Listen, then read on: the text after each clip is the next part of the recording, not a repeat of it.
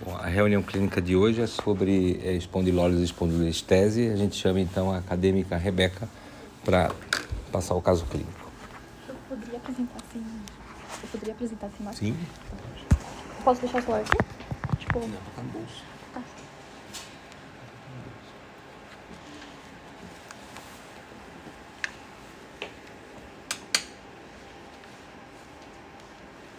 E aí? Já tá gravando.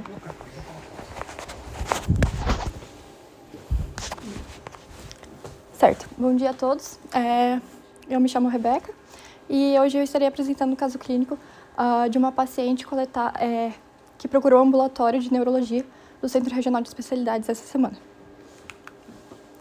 Ah, então, é uma mulher de 43 anos, branca, casada e natural e procedente de Marmeleiro.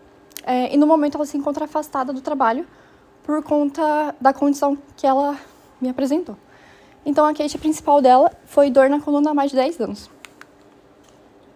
Entrando na história da doença atual, então a paciente relata um início insidioso de dor em coluna lombar sem episódio prévio ou fatores desencadeantes há, há cerca de 10 anos.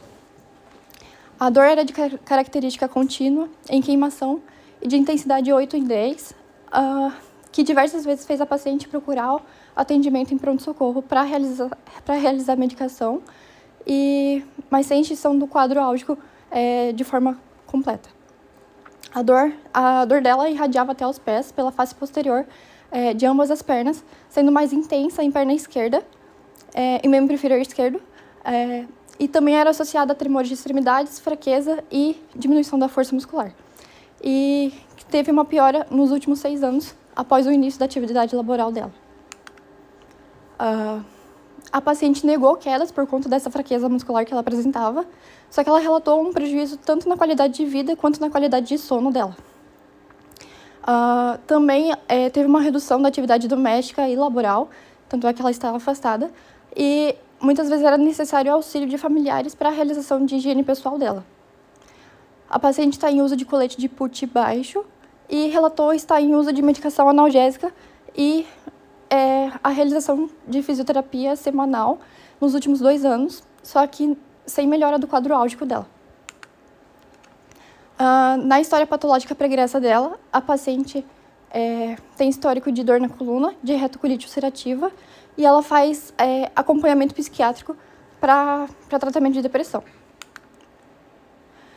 Os medicamentos de uso contínuo dela ah, incluem a gabapentina, mestalazina, é, tanto em comprimido quanto em supositório, a sertralina, clonazepam, clorpromazina e amitriptilina. Dentro do histórico social, a paciente ela relata uma dificuldade em aceitar alimentos com muita fibra por conta da retocolite ulcerativa dela. Ah, ela negou etilismo e tabagismo e negou alergias e outras cirurgias. Dentro do histórico familiar, a paciente não soube informar as comorbidades que envolvem ah, tanto seus pais quanto a sua filha. No exame físico, é, os sinais vitais mostraram, eles estavam dentro da normalidade, mostrando que o IMC, ela estava em, em, em sobrepeso, com IMC de 27,9. Na ectoscopia, a paciente estava em regular estado geral, lúcida e orientada, hipocorada, e ela se apresentava letárgica e pouco colabor- colaborativa é, durante a, a consulta. No restante do exame físico, tanto a escuta cardíaca quanto a pulmonar e os exames de membros superiores e inferiores, eles estavam é, sem particular, eles se apresentaram sem particularidades. Já entrando no exame neurológico, os pares de nervos cranianos é, não, é, ao, examinar, ao examinar não teve alterações. Ah, avaliando a marcha e a motricidade, a paciente apresenta marcha normal, sendo eutônica graduada em 0 de 5. A força muscular está preservada, é, sendo graduada de 4 em 5, tanto em membros superiores direito e esquerdo e inferiores di é, direito e esquerdo. Ah, dentro dos reflexos, o reflexo bicipital e o aquileu é, foi graduado em 1 de, é, em 4, e o estilo radial, tricipital e patelar é, foram graduados é, de 2 em 4. E teve uma ausência de reflexos patológicos. Avaliando a sensibilidade, é, pode-se observar que a sensibilidade, tanto superficial quanto profunda, é, estavam preservadas, é, sem alterações, bilateralmente. E o Homberg dela deu negativo. A, a paciente apresentava uma instabilidade, é, não apresentava instabilidade postural. A coordenação do índex, nariz e o calcanhar-joelho foi simétrico e bilateral. E a diadococinesia é, estava presente. No exame da coluna, na inspeção a gente pode observar que a coluna é simétrica, sem deformidades, sem edemas ou hematomas é, e sem desvios laterais, então a lordose dela estava preservada. É, como eu já disse antes, a paciente estava em uso de colete de put. Na palpação, a paciente relatou dor na palpação de região paravertebral lombar, é, sendo que a musculatura daquela região estava hipertônica. E na mobilidade, a paciente apresentou uma limitação de movimento de flexão, extensão e rotação, é, sendo observada uma redução da amplitude de movimento que a, que a paciente tem. Dentro do exame neurológico ainda, a gente teve a avaliação do estado mental. Então, a paciente se mostrou apática, em que o curso do pensamento dela era bem lentificado. É, foi indiferente à abordagem clínica, era pouco reativa e teve, era observável uma perda da autocrítica. É, tinha sinais de embotamento afetivo, ah, em que a fala era sem afetividade, o tom era baixo e se limitava a responder somente o que era perguntado. Dos exames de imagem que ela trouxe, é, temos uma ressonância magnética da coluna lombar em corte sagital na sequência T2, é, realizada em fevereiro desse ano. E pode-se observar discos vertebrais com hipersinal, sem prejuízo, e altura preservado, exceto em L5 e S1. É, não sei se vocês conseguem enxergar. Ah, é? Aqui? Ah, tá. Não sei se vocês conseguem. Aqui, ó. Ah, tem uma perda da altura discal e o toque do platô de L5 e S1, e um deslocamento de 25% de L5 sobre S1, sendo que esse deslocamento é um deslocamento anterior ao nível de L5, que acaba tracionando o componente é, intrarraquidiano. É, aqui, ó. Ah, Para finalizar, a gente tem as hipóteses diagnósticas e a conduta, em que as hipóteses diagnósticas incluem a lombalgia, espondilólise e espondilolistese de L5 sobre S1, sendo um grau 1. E a conduta seria a realização de, um, de uma radiografia de coluna, coluna lombo-sacra é, nas incidências é, posterior e oblíqua e manter a medicação e realização de fisioterapia. Obrigada. Alguém tem alguma questão? Alguém quer perguntar alguma coisa sobre o caso? Não, o, interessante a gente observar é uma paciente de uma história de dor na coluna de longa data, não teve fator desencadeante, não teve um trauma, não teve um, um é, nenhum, nenhum fator predisponente é, prévio para que, que isso viesse a ocorrer. Lógico que, paralelo com isso, ela tem também um problema psiquiátrico que, que dificulta a gente a, avaliar a, toda a gama de, de, de fatores relacionados à, à, dor e à limitação no qual de vida dela que ela tem. Ela é paciente bem apática, indiferente, não, não, não, não tinha nenhum tipo de, de afetividade praticamente, nem quando falava e também, é, praticamente quem contava mais a história era o esposo, né? Que estava junto, né? Então, assim, é, mas era uma pessoa trabalhadora é, da agricultura, domiciliar, tentou arranjar um emprego, mas a dor é, persiste, então é uma dor persistente, contínua, com evolução de 10 anos e que piorou quando ela tentou arranjar um emprego na prefeitura. Né? Quando, como a, a Rebeca, Rebeca né? uhum. é, comentou, então a gente tem aqui então a, a ah, esse quadro, ela só tinha esse exame, eu achei legal trazer porque era, era só essa prancha que ela tinha, um corte sagital né, da, da ressonância magnética, T2 porque a gente vê que a, a água brilha em T2, então ele tem hipersinal em T2, que é na parte do líquor, os corpos vertebrais aqui estão preservados, a altura vertebral do disco está preservado, a característica discal também está presente, que a gente tem o ânulo fibroso, né, que ele é de coloração mais clara, tem um hipersinal, e na porção mais interna o núcleo pulposo, que ele é, ele é mais escuro, então esse é o padrão normal. A gente observa nesse, nesse nível aqui uma, é, uma é, deslocamento né, anterior do corpo vertebral. Esse deslocamento ocorre, daqui a pouco o Renato vai, vai comentar com a gente quais são as, a, a, as etiologias que isso possa é, é ocorrer, Mas à medida que você compromete toda a estrutura é, lombar, é, de, de, osteomuscular nesse segmento, por uma, uma fratura degenerativa, não é trauma, não tem, pode até ocorrer, né? mas a, a, a, maioria das vezes não é trauma, é degenerativa, ocorre a espondilólise, que é a, a ruptura dos, dos, segmentos posteriores, e aí com isso o deslocamento da vértebra no sentido anterior, que ela pode ser quantificada em grau 1, 2, 3, 4 ou espondilopitose, quando a, a vértebra ela praticamente cai na cavidade abdominal. Então, à medida que ocorre isso, ocorre um tracionamento do todo o material intracanal, por isso que a gente observa que o canal aqui está mais alargado em relação ao segmento é, superior, e à medida que esse canal, que a vértebra ela se desloca, ela traciona é, bilateralmente né, a, o componente radicular é, de, de raiz, por isso que ela tem uma dor irradiada em membros inferiores, uma dor contínua com evolução de 10 anos. Né? Então aqui é, uma colocação que é um exame que a gente é, não é da paciente, eu só trouxe como forma ilustrativa para vocês, que é um, uh, que é um raio-x simples, que a gente identifica esse, essa, é, essa alteração, porque ela, no caso a paciente tinha uma ressonância, mas você, é, é, como a gente vai observar a estrutura óssea, então você pode fazer um raio-x e identificar isso em posto de saúde, em qualquer lugar. Então aqui tem o deslocamento da vértebra, né, com o deslocamento dela no sentido anterior e a gente observa a perda do, da, do nível. Se a gente observar que a linha é a mesma, até L5 chega aqui ocorre o deslocamento dessa vértebra. Se a gente for olhar com um carinho, a gente vai ver que tem um, um cortezinho aqui nessa é, que é obviamente a, a, espondilólise. E essa espondilólise a gente pode identificar ela fazendo uma um raio-x em oblíqua. Então, na hora que a gente faz em oblíqua, esse aqui seria o, o, o é, é, é, tido na literatura como o cachorro de Le Chapelle.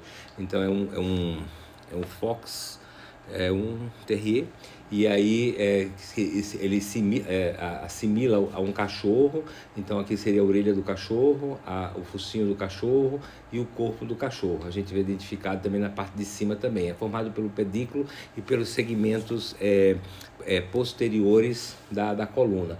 E você observa que no meio existe uma, uma, uma cisão. Ocorre então a, é a, a quebra do pescoço do cachorro de Le Chapelle. Então isso aí é, é indicativo no exame de raio-x não precisa fazer ressonância, nem precisa fazer tomografia, para você identificar a espondilólise. Só em raio-x oblíqua é que a incidência né, oblíqua da coluna é que a, que a gente consegue. No dia a gente ia tentar fazer, né, mas um, não deu certo, porque a, o pessoal da radiologia já estava fora do, do, do CREA, então a gente não conseguiu dessa paciente fazer o raio-x, que é o que você identifica essa patologia. Então, e aqui só lembrando né, os graus de deslocamento da espondilólise, às vezes você pode ter espondilólise sem espondilolistese. Se ela tem a listese, então você tem que graduar 1, 2, 3, 4 e 5, que ela chega a fazer até isso aqui. Quanto mais avançada a, a, a doença, mais dor você tem. Tem, é, em termos de tratamento, a gente também vai, o Renato vai falar alguma coisa, que basicamente é, é um tratamento fisioterápico e algumas vezes você tem um tratamento cirúrgico para impedir esse, esse essa contínuo deslocamento que o paciente pode evoluir do grau 1 ao grau 4. No caso da nossa paciente, acompanho ela já há algum tempo e o quadro está igual. A gente não tem como avaliar do ponto de vista de dor, pela limitação, como eu falei, emocional da paciente, mas você avalia pela, pela, pela parte relacionada mesmo de exame de imagem. Tá? Então seria isso aí. Alguém quer perguntar alguma coisa? Não? Então, mal, Renato.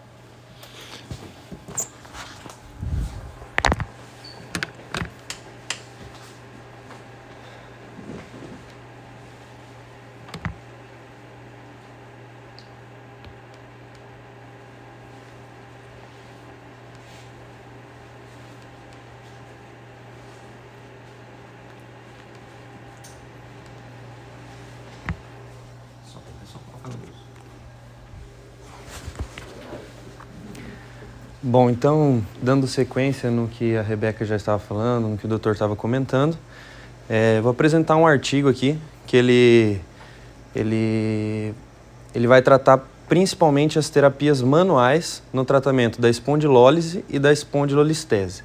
Trata-se então de uma revisão de literatura. Aqui o cabeçalho do artigo com os autores, né, um estudo desenvolvido no Laboratório de Fisioterapia aplicada ao movimento humano da Unesp. Como já vem sendo dito, mas é, só para é, frisar, a espondilólise seria então a fratura ali naquela região que o doutor estava comentando. Até tem uma imagem aqui que explica um pouco melhor, né? É uma fratura na lâmina do, do arco vertebral ali, do arco posterior, né? É uma, uma fratura na lâmina entre o processo articular superior e o processo articular inferior. E a espondilolistese é esse deslocamento da, de uma vértebra em relação à outra. Em torno de 50 a 81% dos casos de espondilólise vai aparecer também a espondilolistese. Então elas têm uma relação bem íntima. É mais comum entre L5 e S1, que é, é como aconteceu no caso que a, que a Rebeca acabou passando aqui. A incidência ela vai variar de acordo com idade, herança genética, gênero, raça e nível de atividade. A idade, então, ela é mais comum em crianças e adolescentes e depois vai voltar a ser mais comum de novo a partir dos 60 anos de idade. É, herança genética, tem alguns estudos que indicam que até 25% das pessoas que têm a espondilolistese têm algum é, parente próximo que também tem essa, essa patologia. É, ela está relacionada a atividades de hiperflexão e hiperextensão, então alguns esportes, algum, algumas ocupações, próprio trabalho que vão acabar causando essa hiperflexão e hiperextensão, vai estar tá facilitando esse é, desenvolvimento dessa patologia. E crianças e jovens geralmente são assintomáticos, então eles vão, vão ter essa patologia, vai aparecer lá com, com mais idade, só que na verdade eles já tinham antes, não é que apareceu depois de adulto, eles já tinham e eram assintomáticos. Bom, ela pode se apresentar principalmente como dor lombar e ciática bilateral. É, pode ser leve moderada, em choque, formigamento, e ela vai exacerbar com a extensão do tronco e rotação. Por isso que geralmente o paciente vai estar nessa posição de retroversão pélvica, né? Ele vai estar é, evitando essa extensão e também, devido aqui à tensão dos isquiotibiais produzidos por essa patologia, ele pode se apresentar com os joelhos fletidos. Então, essa é uma postura que, que é comum nessa patologia. Ele está com o, o quadril e o joelho é, flexionado. A amplitude de movimento ela pode estar alterada, mas não obrigatoriamente. Então, pode ter um paciente com até um grau um pouco mais avançado, só que ele vai ter junto alguma hipermobilidade articular ou algo nesse sentido e vai conseguir fazer algum movimento que pode mascarar essa, essa essa redução de mobilidade lombar. Progressão, então, tem a ver com a tensão dos, é, vai se apresentar com tensão dos isquiotibiais, retroversão da pelve, fraqueza dos músculos abdominais, postura flexionada dos quadris e joelhos, como eu falei, e alterações da marcha. Muito devido à dor também, ao desconforto.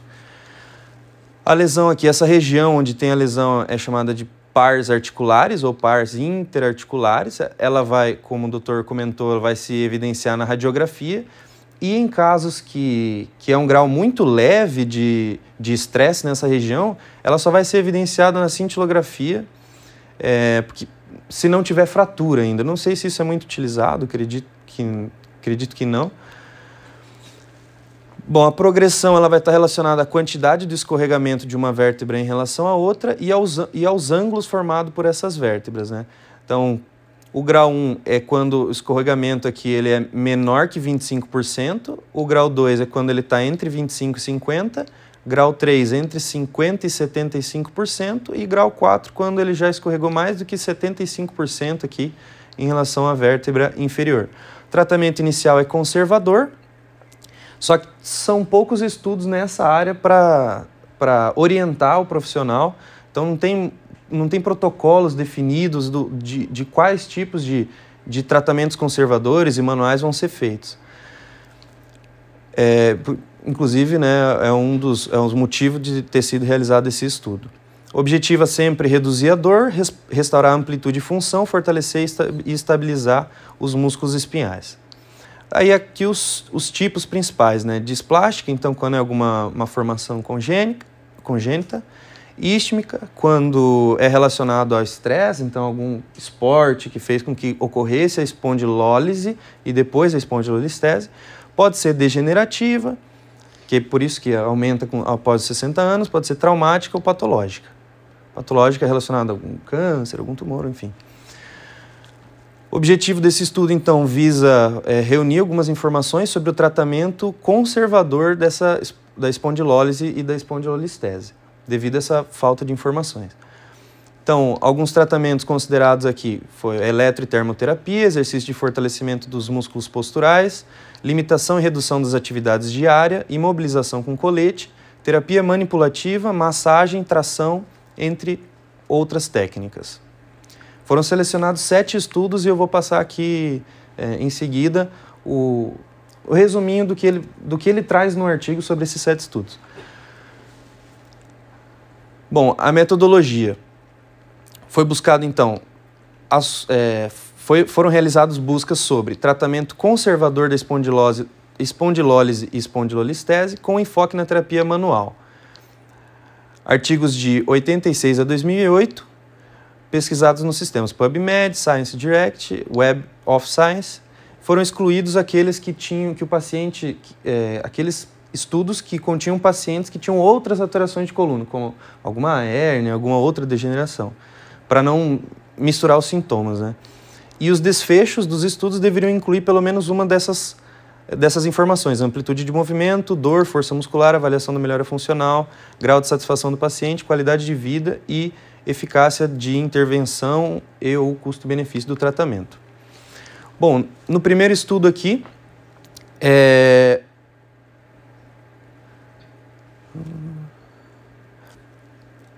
É, foi, nesse primeiro estudo foi verificado que, então, os exercícios que, de fortalecimento do abdômen, exercícios é, de, for, de fortalecimento dos músculos relacionados à postura, que ele evidencia os multífitos, evidencia os abdominais profundos. Esses exercícios são mais eficazes do que exercícios mais gerais, como uma natação ou algo não tão específico e direcionado quanto esses exercícios citados aqui. Né? E também ele refere aqui que exercícios em extensão junto com a utilização do colete em extensão e orientações, são benéficas. Mas ele não conseguiu separar essas informações, dizer que elas separadamente são benéficas. O segundo estudo aqui, então, ele comparou exercícios de flexão e isométricos com exercícios somente de extensão. Porque acreditava-se, então, que exercícios de extensão, é, extensão de tronco melhorariam essa condição. E ele comparou de flexão isométrico com somente em extensão. Após três meses, 27% de, uh, dos pacientes com tratamento somente em flexão apresentaram melhora e, 60, e é, só 27% apresentavam dor severa ou moderada. E dos que fizeram tratamento em extensão, 67% apresentavam essa dor. Após três anos, essa diferença é maior ainda. Então, 19% dos que fizeram os exercícios em flexão apresentavam dor moderada. E o que fizeram exercício em extensão continuou lá em 67%. Então, acabou é, meio que esse estudo falando contra esses exercícios exclusivamente em extensão. Limitação desse estudo que não tinha um grupo controle.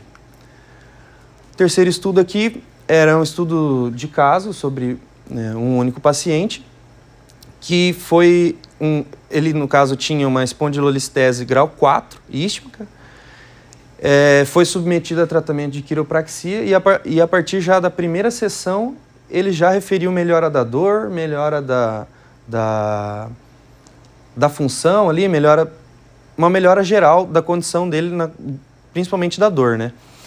Só que a parte da fraqueza muscular que ele se queixava e do tônus não tinham melhorado ainda.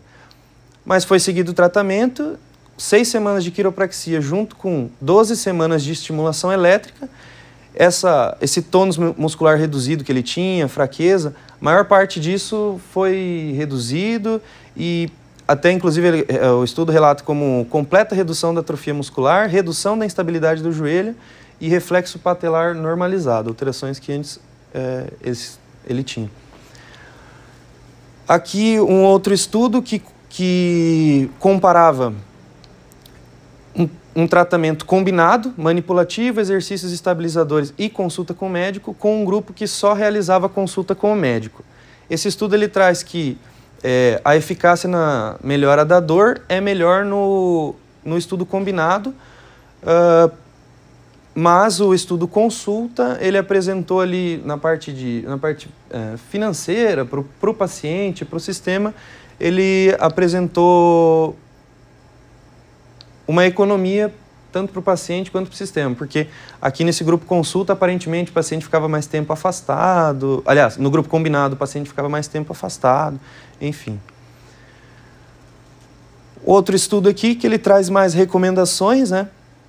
É, evidencia ali, ele destaca bastante que depende da idade do paciente, da, do tipo da lesão, da progressão do deslizamento para você escolher qual vai ser o tratamento.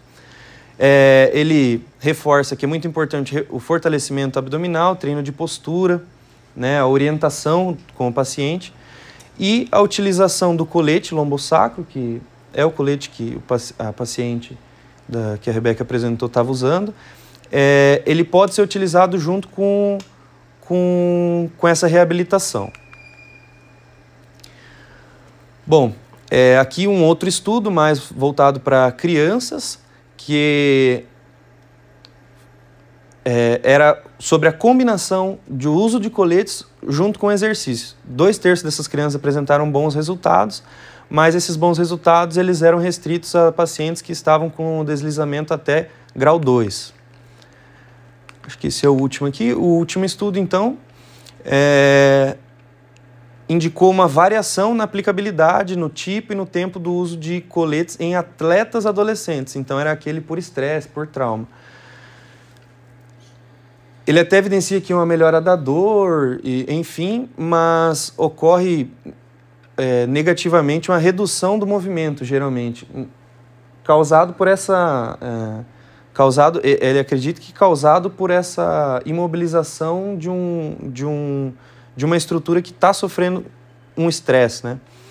Então, ela acaba limitando mais o movimento do que estabilizando as fraturas e ele sugere o descanso relativo. Então, aquele atleta que joga rugby, por exemplo, sugere ali que ele se afaste dessa função por um tempo, se ainda não tem fratura, né?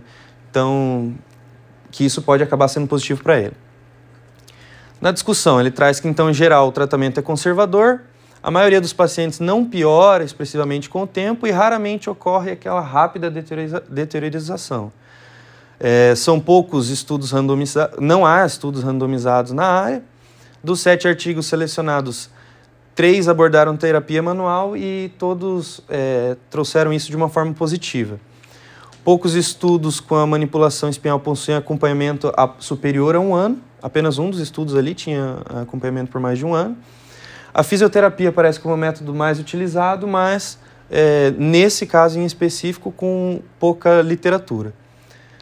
Então fica evidente a necessidade de mais estudos nessa área, principalmente estudos controlados randomizados, e sempre considerar avaliar as condições, né, a idade, a atividade, as diferenças de paciente para paciente.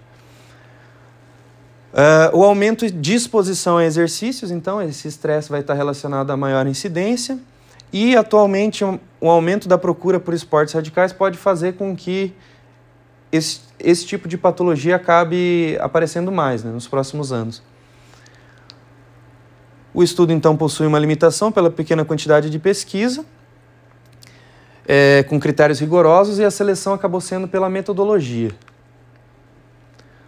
Na conclusão, então, então, tanto a fisioterapia convencional quanto terapias manuais parecem apresentar efeitos benéficos na redução dessa dor e na melhora funcional.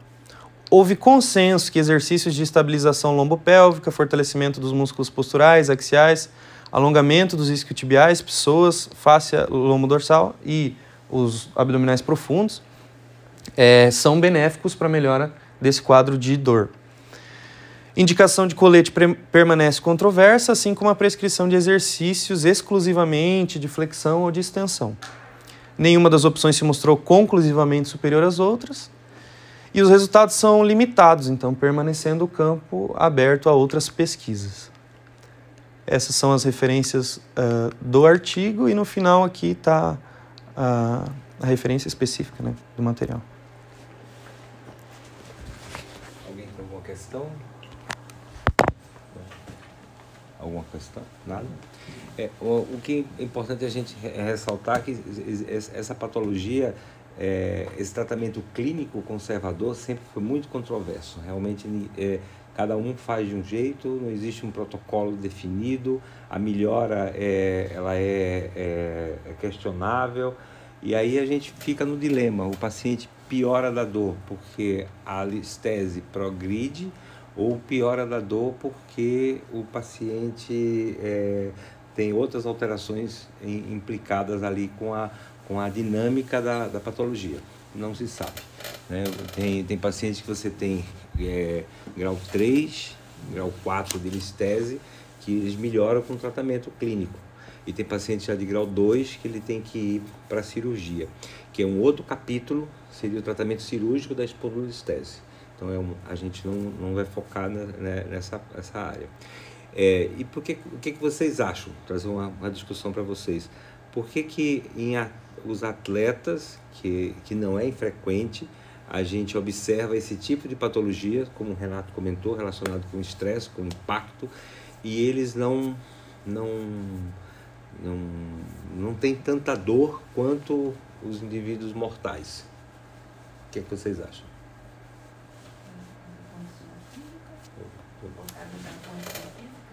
Hum, sim, condição física sim, são atletas, né? mas não é por isso. Eu acredito que por, por ter mais. Oi? Não. Por... Eu diria que eles têm uma estabilização melhor da, da musculatura paravertebral, por trabalhar mais com isso. Em questão de condicionamento, eles conseguem. Hum, ajuda, mas não é por isso. Alguém, alguém, alguém. Não. Porque o atleta, ele, o, o indivíduo que já faz atividade física regular, ele já produz substâncias químicas intracerebrais, como por exemplo a dopamina, que é a, a droga do, do momento, né? não é mais a, a serotonina a dopamina. Essa dopamina, ela, ela garante a produção intracerebral de é, substâncias parecidas com, com opioides. Então, o atleta de alta performance, ele já está acostumado, dando na evolução dele, traumas pequenos, traumas moderados, até traumas graves. Vez por outra vocês vão ouvir na mídia que o atleta tal fez uma corrida e chegou no final estava com a perna quebrada, com o braço quebrado. Ele não sente tanta dor. O limiar de dor da, do, do, do indivíduo que trabalha com atividade física intensa é muito alto.